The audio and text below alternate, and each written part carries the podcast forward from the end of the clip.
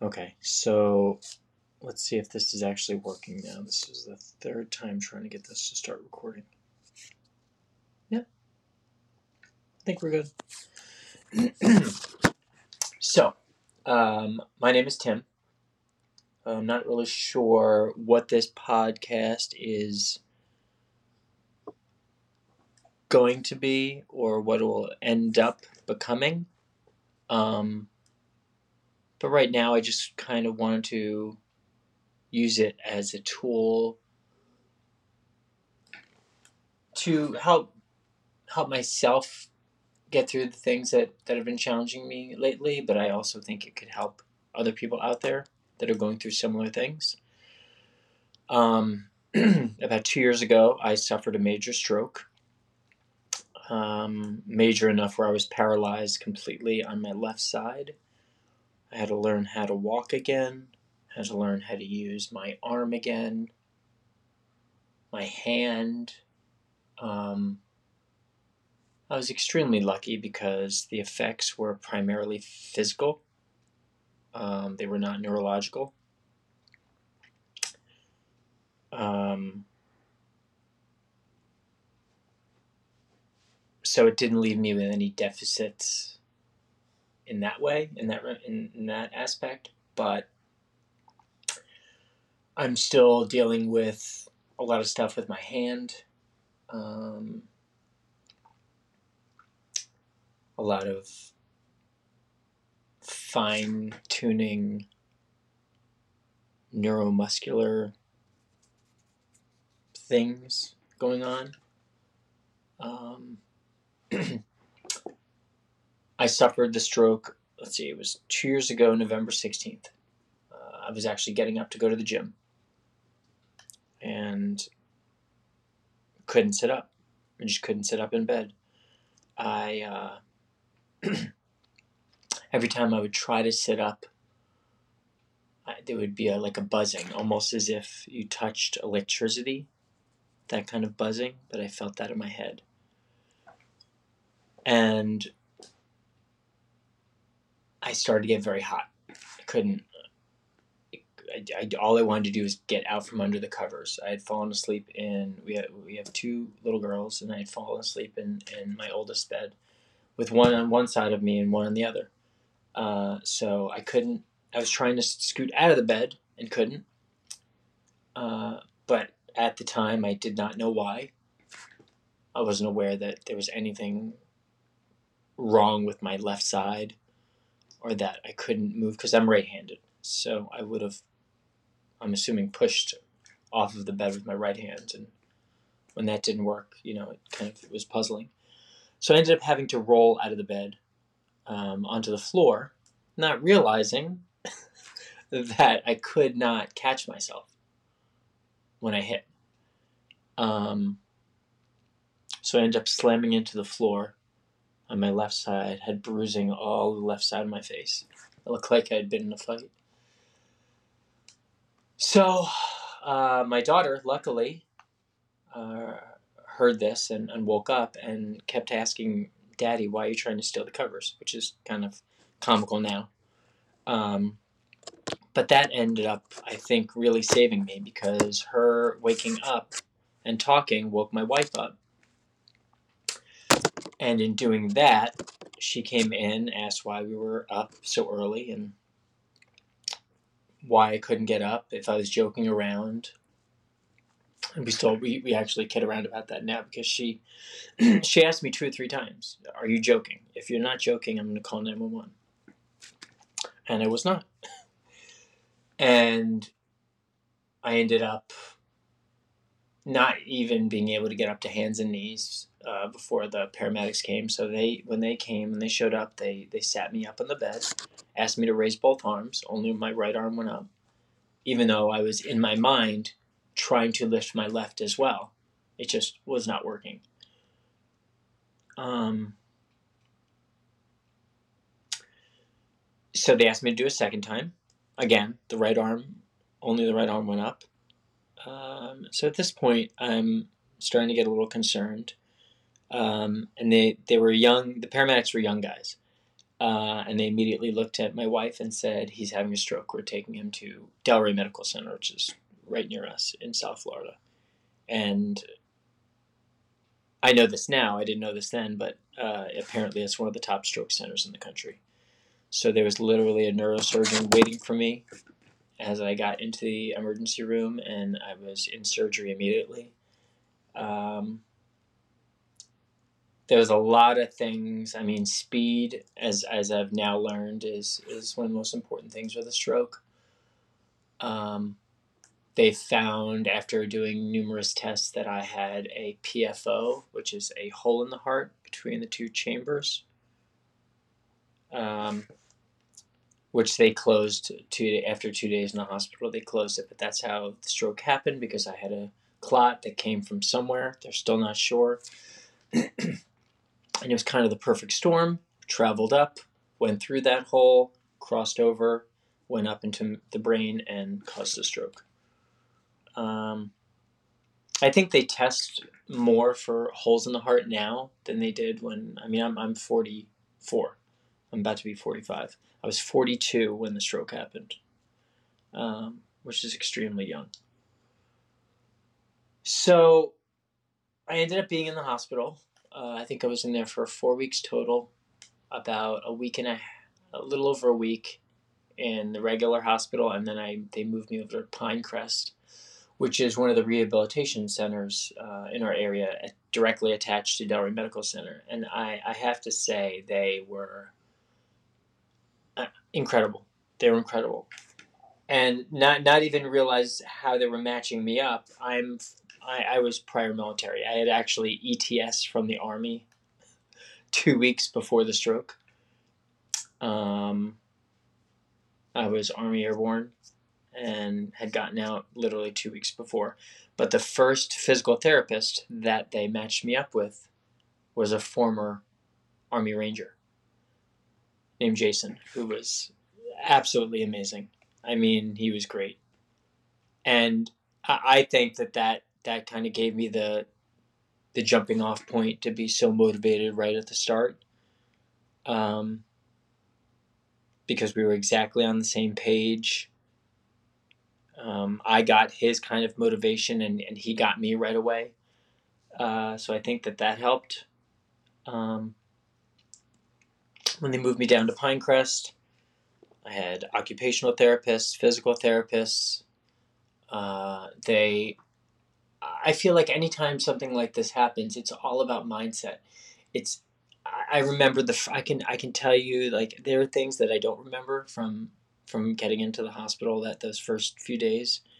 I remember my nurses, my my, and I'm looking at one of the things right now that one of the nurses, uh, her name was Adeline, uh, made me. I think out of like gauze and tape, she made me these little squares to squeeze. And she wrote things, and I like I'm I'm like getting teared up now looking at them. Um, she was incredible. She wrote things on here like "You are loved," God is good. Your family loves you. Keep fighting. You can walk out. And I did. And I did. Uh, but she was incredible. Uh, everybody I dealt with, and when they finally moved me to Pinecrest, uh, they I think the normal schedule is. I mean, let's be honest. I was not their typical patient.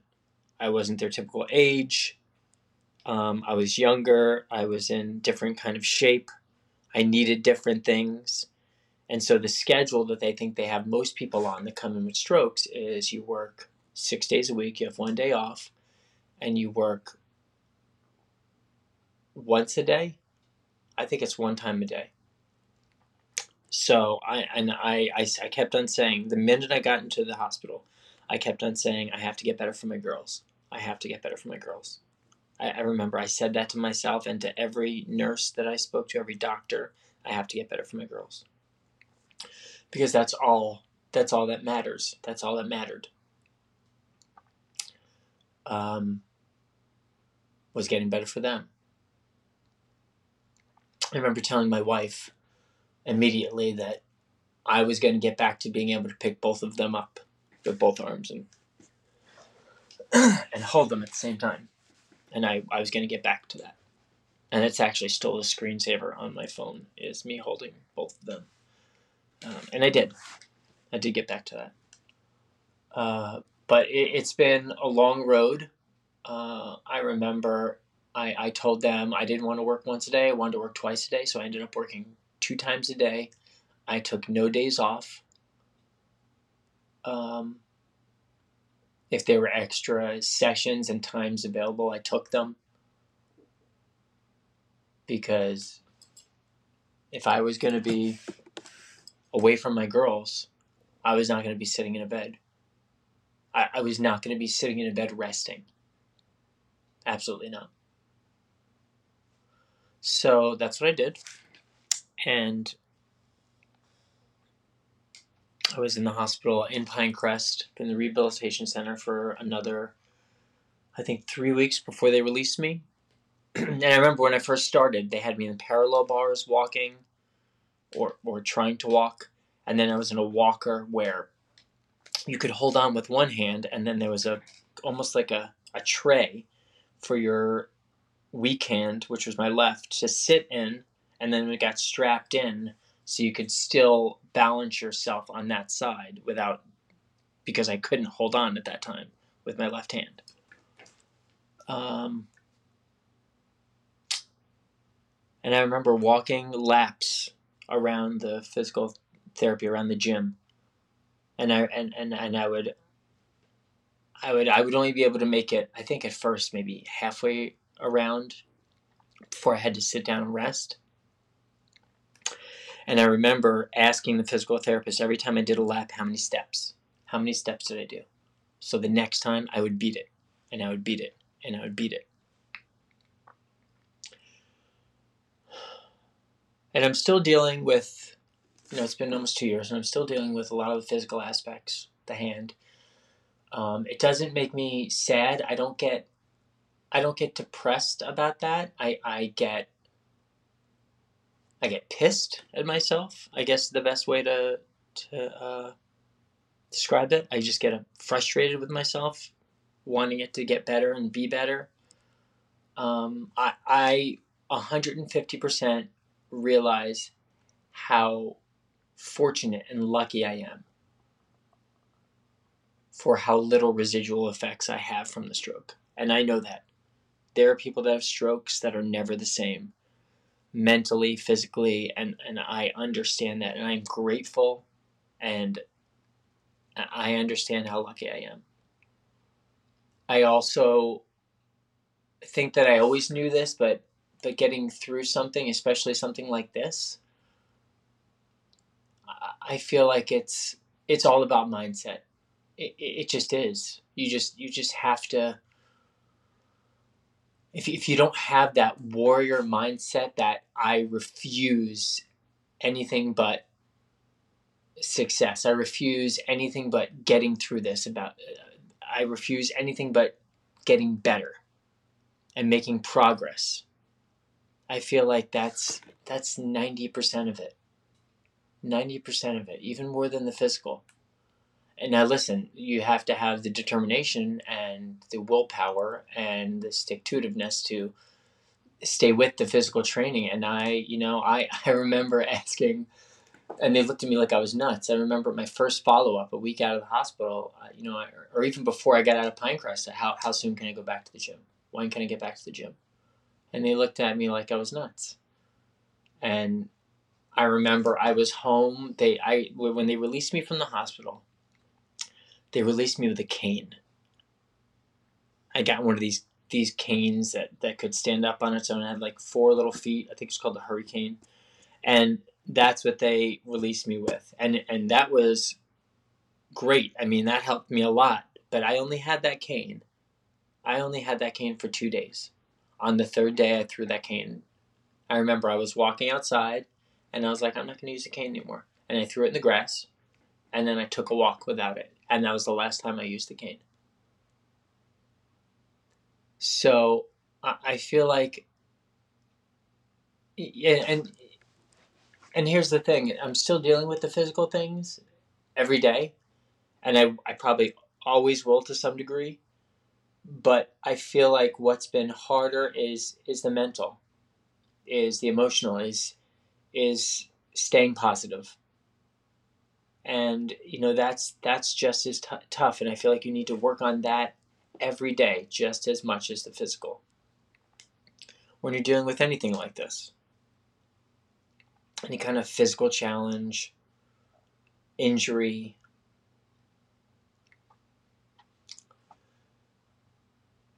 Oh, it's been tough.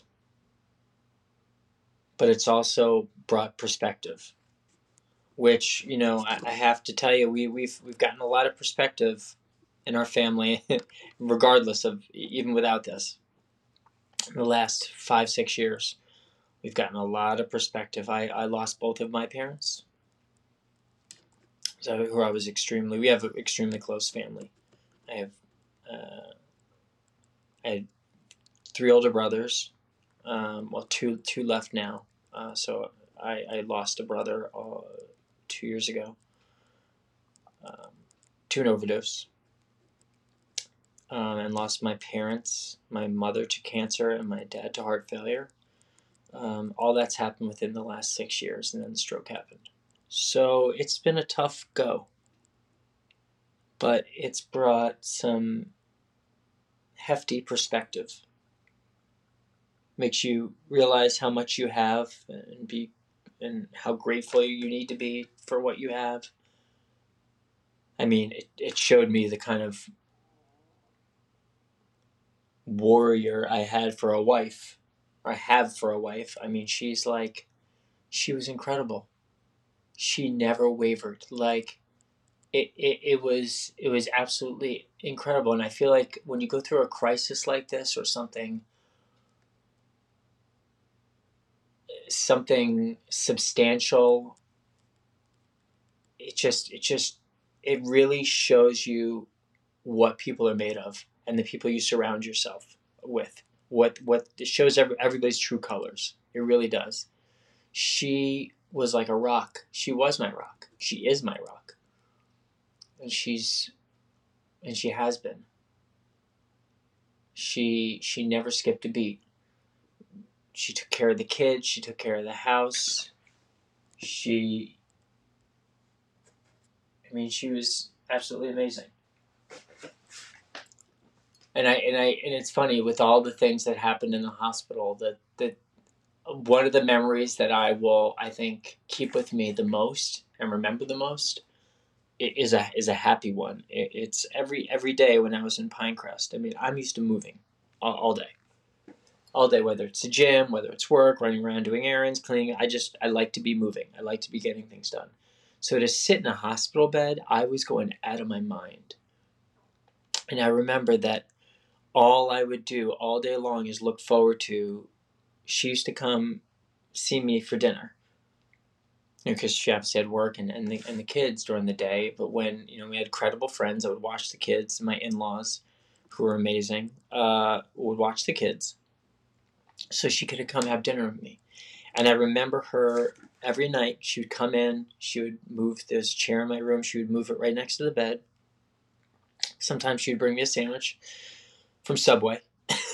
Sometimes I would have the the food. Actually, was pretty good, to be honest sometimes I would have food there, but and she would sit and have dinner with me, and I looked forward to that every day from the time I woke up. That and FaceTiming my girls because it was the middle of COVID. They could not come see me. Um, they got to come see me once the day of Thanksgiving because I was in the hospital still for Thanksgiving, and I got to see them. And I remember they got to they got to see me walk. So that was a big thing for them to see daddy walk and know that daddy was going to be okay that was that was a big thing um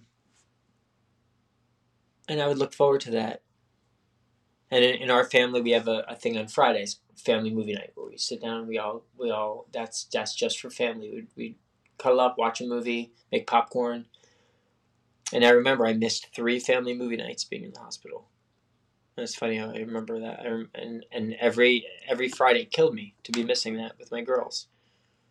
And I remember FaceTiming with them and asking them, you know, let me let me see a, let me see that little smile, and that would just make my day. It'd make my day. And you know, it really puts things in perspective. It's it's this life is all about who you surround yourself with and appreciating the things that you have. You know, that's something I've been been working through lately is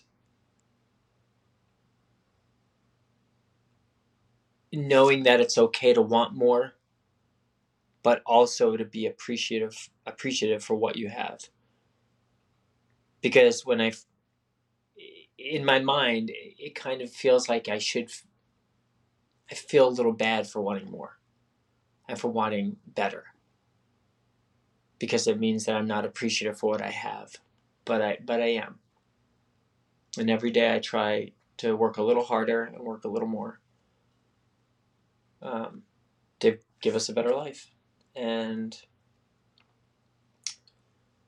so that's kind of where this has been. And, and I think that what I want this podcast to be is, you know, I want to have, I want to have people on that have been through things, that have overcome things, whether it's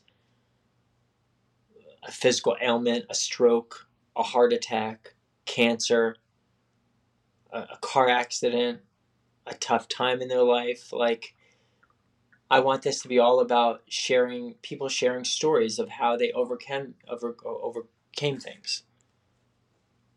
That's what I want this to be. So we're gonna we'll, we'll kind of see what this morphs into. Um, I just wanted to start out by giving a little background uh, to where I am now and what's kind of happened in the last five, six years and the reason for this podcast. Still trying to figure out a name for it, to be honest. We've thrown around a lot of things. The thing I keep going back to that I came up with lately is called eh, to call it and then. Because everything in life, no matter what it is, it's about what you do next, right? It's the next step that you take, the mindset that you have, that makes you push yourself and work harder and work more and get up every morning and just try a little harder, try a little harder. You know, you get what's the famous saying? Get knocked down seven times, get up eight. I'm sure I butchered that, but you get the gist. So that's it that's it for episode one. I wanted to make make it about 15 minutes. I think we've been going for a little over 20. So that's where we're to end it. I think the next one will probably be with my beautiful wife. Just got to figure out scheduling and get this going. Until the next time.